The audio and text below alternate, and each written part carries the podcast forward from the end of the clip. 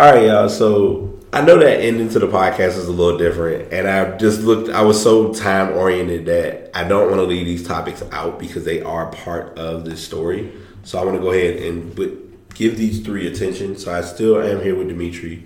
Um, we're gonna not rush through it. I want to do this as a proper podcast and let it be what it is. So first thing that we have is Devin McCourty talking about why he wouldn't attend um, the Patriots White House visit. Um, he made it as a reason of he he already kind of had it in his head that he wasn't going to go to the to the White House if they won. He doesn't want to go mainly because he's been before. He's seen the White House. He's not too fond of shaking the president's hand. The speculation of it is trying to present it as whether he is or isn't a fan of Donald Trump, which politically I don't want to talk about this, but realistically I can talk about it because it was brought up if you go back a couple of years ago, mm-hmm. Tom Brady when they won the Super Bowl, I think they played Seattle. Mm. And Obama was in office and he didn't go. And they brought up the reason being he was like, I'm not a supporter of Obama. And oddly enough, it's like the tables have turned. Because he is a sport supporter of Trump. Right. He's very pro Trump. So to have that, and I'm, and I'm sorry. Before I continue, usually I don't do these type of topics because it's just not something I want to talk about.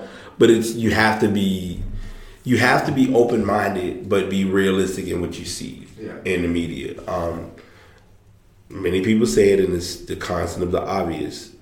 Not many people are fond of Trump, and that's just kind of the way it is. Um, and this is that example of he him being one of six players who aren't going. Um, now, whether they're the other five aren't going because of Trump or if they're just not going, period. It's I mean, it's a choice. If a person like okay,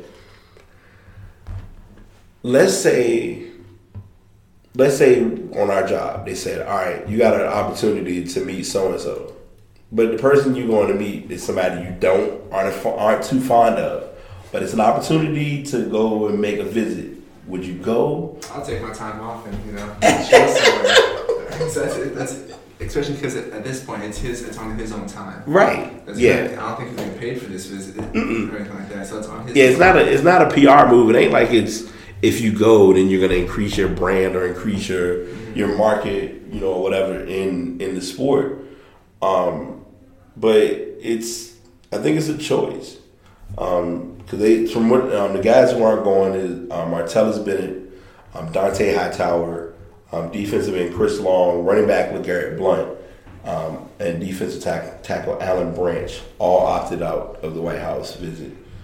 Um, and running back James White said he has yet to decide whether he'll attend.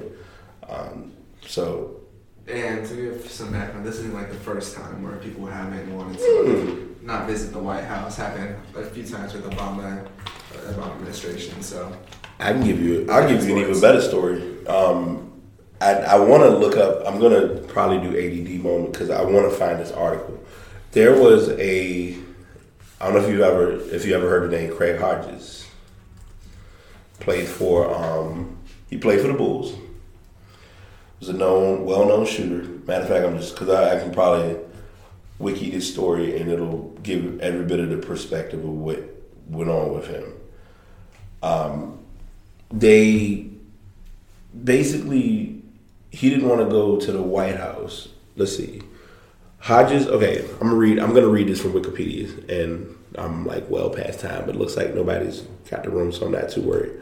Um, when the Chicago Bulls visited the White House after winning the '92 NBA championship, Hodges dressed in a dashiki and delivered a handwritten letter addressed to then President George H.W. Bush, expressing his discontent at the administration's treatment of the poor minorities backlash that was by him doing that, that impacted his career. He didn't really get established any further in the NBA after that. And it was a tough option for anyone even wanting to sign him on a team because of that situation. yeah, I see that he went. Looks like he went like overseas or something of that Mhm. nature. Yeah. which is rough. It's the gift and the curse. Yeah, at that time, it wasn't you know politically correct to do something of that nature. Right, because you didn't have. I mean, in all fairness, and I, I, I always go into this topic. If the NBA had social media back then, Jordan would have been a god to some people in so many words because he would have gotten that much attention. Like even even Kobe Bryant and Shaq, they you know they were their early parts of their career. Yeah. There was no Twitter. There was like Facebook existed, but it wasn't as as much of a heavy hit. Um, so I just wanted to get that get that part in um, and talking about him, you know, not going to the White House and the other players, you know, publicly bowing out and not going. Uh, so next topic is yours because this is your team, um, involving Mitch Kupchak being let go along with Magic. I, I would like your opinion on the matter first. You know, your My my outside unbiased opinion. Okay. Um, Kupchak did a lot of bad. Kupchak's time was running low, and he had a lot of opportunities to make some moves that he didn't make. And I feel like by him not doing a lot of things that he did, the organization made a choice that was in the best interest in the moment. and Buss too. Jim Yeah, Buss. Oh, Jim Buss was reckless, and then it didn't help because, um, was it the daughter? The daughter who Jimmy Buss. Yeah, her being her relationship with Phil was a huge conflict at one time. Yeah. Now, if I'm not mistaken, I'm going to make sure I got this right. They're no longer together, No, yeah, they're, they're splitting up. yeah. right? But it's like it shouldn't. Like it was so odd because at one time it was almost as though everybody was waiting for Phil to come off the bench or come out of the admin office and be you know run the Knicks. But from you know putting the Knicks part of it aside, on the Lakers aspect, it's he couldn't do. It just wasn't. It wasn't working out. It was. It was a relationship that was time to make a change. And I mean, Magic has been part of the organization for a while, but it's been like a quiet involvement. If I want to think, have it correctly. And uh, what do you think about Jim Buss? Because when he first got the Lakers, it was, um, Mhm. I believe it was a 13 14 season. And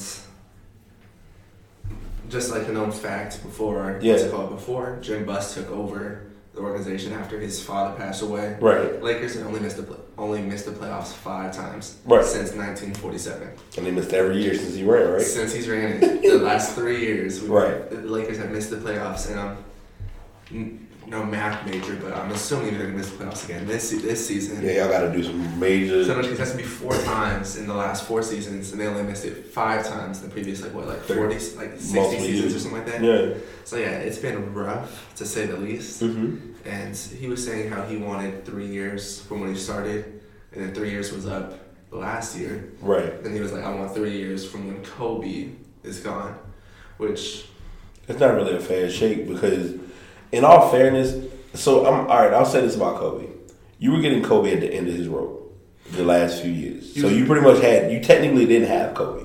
it's also because he was hurt. It wasn't because he was Yeah. it was bad. It was No, no, no. It was, it was. I mean, was, I mean, I'm sorry. I'm saying, I mean, injury wise, like you literally had Kobe where it was. You had a little bit of Kobe left. Yeah, because people forget Kobe's last season when he was fully healthy, when he Mm-hmm. played up to the 80th game and got hurt and tore his Achilles. Yeah. He was averaging 27, 7, and I mean 6 and like 5 and a half. Right. So he was actually out there balling and led them to the playoffs that Yeah. year. Then he got hurt and he And it was just, it was basically he was playing on one leg and kind of almost having to cripple. It the the thing with okay, so I'll say this with Kobe, and you'll hear this and probably relate to it as well. Kobe had such a huge passion for the game, he never wanted to let it go. Mm-hmm. But then to make it worse, because of him being so tied to it, it was one of those. It was like the gift and the curse, meaning I play this out. I'm a loyal player. I'm down for my team, but my body's telling me I got to sit down. It's time. Like I, I'm not meant to be on the field no more, mm-hmm. or on the court anymore. And that's basically. He went out on his terms, but he also went out because it his body couldn't take any more. They should have. It just shows how terrible they were running it. Mm-hmm. That the fact that they couldn't like still compete a little bit without. Yeah. But, compete even a little bit. They. But you, but 27 games that they won, 21, and then fit 17. Right. Which is just terrible. But if you got somebody, but if you think about it, and in your case, you can understand this. If you got players like Julius Randle, um, what hit it for like a minute, a, a millisecond, Mm-hmm. um, Russell, Nick Young, like you have these guys who are literally a bunch of knuckleheads, and this is before Luke Walton even got there. Like Luke Walton this year, this is literally year one, Mm-hmm. and trying to relate to kids now, it's it's an odd scenario for him because you think Luke Walton ain't been retired from the league that long. No. So for him to you know get the job, you know he it was a it was almost like they put him in that position, and I I'm probably gonna be really mean for saying this, but I can because it's observation. He got a job because his dad. Plain and simple. Like I really don't think him as a coach is not He, he, he looked good last year with the Warriors too, which helped which helped him. the. Warriors. He didn't have to do anything. Again, it's you gotta think of, you gotta think of credit credits also. I am. They were thirty nine and four, Before before Steve Kerr got there. so that, that was that was nice. But then also, yeah, as you said, the Warriors were a finely tuned machine. Yeah, they could. I mean, they pretty much. That's why it's a lot. I think there was a lot of push and pull about the whole Durant going to um, going to Golden State. Like that was just another piece, but it's like your team. Like I, I feel like it's gonna be interesting this year because now he has his team back. Like Steve Kerr has had his team the whole year, so it's like having Steve Kerr there, and then it's like Walton's running Golden. I mean, running LA, and LA's trying to like work on whatever they're doing. So it's it's hit or miss. Um, but if you think, do you think Magic's gonna come in and wreck shop and do his thing, or how you think it's gonna go? Um, there's a couple ways that this can go. I don't know what like how he thinks like, like what his process of thinking is, right? Because we have, we haven't seen him in this type of role before, so we don't. Right. You can't really judge him off of previous things. This is entirely different than playing. Yeah. Entirely different than coaching.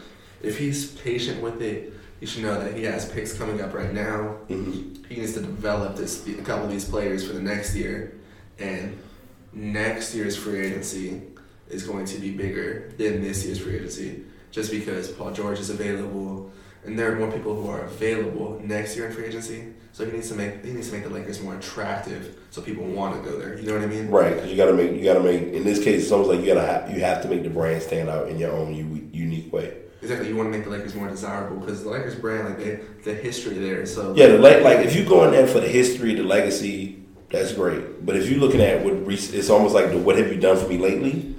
No, I don't think I like. But then again, they've since the since 2000, they're the only team with they have the most titles over any Oh, yeah. since 2000. Right, So which is still recently, but it's like they tarnished the brand so badly these last three years. those three years stick because these last three years, it's just been terrible. it was some it was some weird it was just some weird stuff that just didn't add. I mean, getting getting D'Angelo Russell like you did, he came in okay. Him and the whole Nick Young thing was just a whole nother scenario.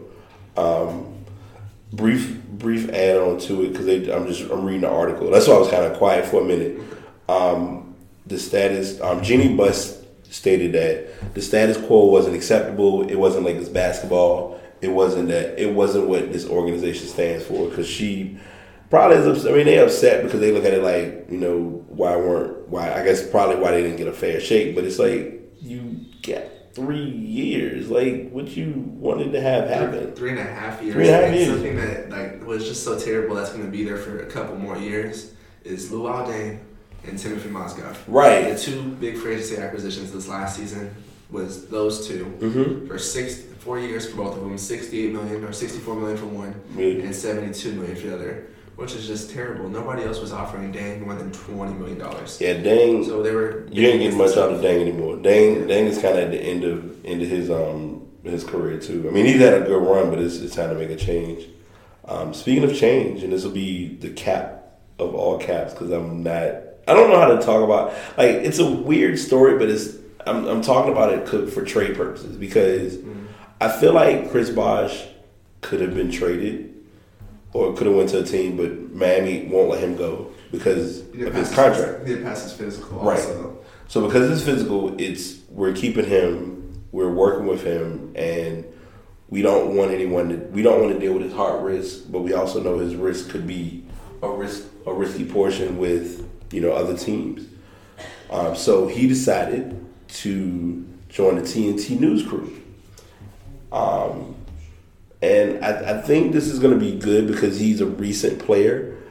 I just wonder will he say any say things or make comments that you just wouldn't ex- that, that are like how honest will he be being in that position because he may mention information about um, the organization probably involving his not allowing him to play Possibly. um because what they, how this basically what's going to happen is for the next five weeks i'm not sure when his first episode was or is or if it's happened or not but um, he'll be working on monday nights. He'll be work he'll be on monday nights in tnt studios doing what's known as um, game and wraparound coverage. They're, they're basically going to be kind of doing from what it looks like it's like the tnt tnt doing what nba tv does now where they're going to talk about nba games that are on tv and just kind of giving like their coverage about it. With only NBA players, only Right. former NBA players. Yeah. Um, fact is, he spoke to NBA TV studios. There was not a single question on the subject. 'Cause- and it's interesting. Um, no one's like this. All right, and this is I'm gonna read this because this is relevant of what I'm looking at with the whole thing. Whether that makes Bosh a member of the media is a little bit of a stretch, and that means likely the decision of his estrangement from the Heat as the team moves to remove his salary cap hit in the wake of the blood clotting episodes that have kept him out of the game since his failed season physical. In fact, as he spoke with the NBA TV studio host, there was not a single question on the subject Thursday. Instead, Bosh spoke in generali- generalities of a return to the broadcast realm, having worked with Turner hosts over the years during time away from the Heat. So it's almost like they're kind of knowing that this is going to be a move that, like, they they want to give him a chance to do something, but not really mess with what he's doing. Yeah, definitely. So, um, I, I don't know. Like, I, I think he'll be fine, but I'm not looking for. it. I'm not putting any huge hype behind it. I think it's just gonna be what it is, and just kind of go from there. Hmm Um, His health is the main thing, you know. Yeah. You don't want somebody falling on the basketball court with blood clots. Oh yeah, because you. I mean, then they then that becomes a liability. Then that, like- like we talked about earlier, that tarnishes their brand on so many levels. Yeah. Um, so I've gone 21 minutes over my room time and 18 minutes almost with the podcast, but I wanted to make sure I got these other topics in. Luckily, I didn't get kicked out. I'm going to apologize to the people um, in the library. Um, hopefully, y'all got to hear Dimitri a little better today because I know I was making sure that I got him straight and also making sure that the podcast is of good quality. Um, I'm working more on getting this to a better level um, with sharing these thoughts, getting more topics presented. Um, next week, I will tell you in advance because we didn't mention it um, with with each other. We might be getting into a little bit of NBA draft talks for next upcoming season. Um, talking about JaVale McGee and Shaq's rift, um, social media outbursts, um, among other things. So Maybe some mid-season awards. Mid-season awards, yeah. I would, I would like to. I think mid-season awards would be good because we want to see who's doing what, what team has been making most noise. So, um, just some ideas that we throwing out there. But thanks everyone for tuning in. This will be recorded and we'll go live probably um, this evening, if not Sunday, because I'm going out of town in North Carolina. So, I'm actually somewhat, I guess, packed. But um, Dimitri, as always, pleasure to have you on the show. Um, this is almost like a group show because I'm getting you in your element and doing something that you like doing, and it kind of gives me my chance to just ramble and talk about sports. So, um, is there any other? I know I gave you like closing remarks on the other podcast, but on our official closing, is there anything else you would like to add um, before we close out? Yeah, no, pleasure having me. We're still work in progress, but we're still getting there. I know that's right. Well, appreciate you coming, man. And like I said, if if you got stuff, you got ideas, like we always talk about, just throw them in there because it'll it surprises me because I'm like, all right, it's making me work a little hard on what I'm doing. So um, until next time, y'all be good, stay safe. Um, it's it was raining, it looked like it stopped raining, so stay dry. Um, and until next time, it's BT signing out. Peace. Peace.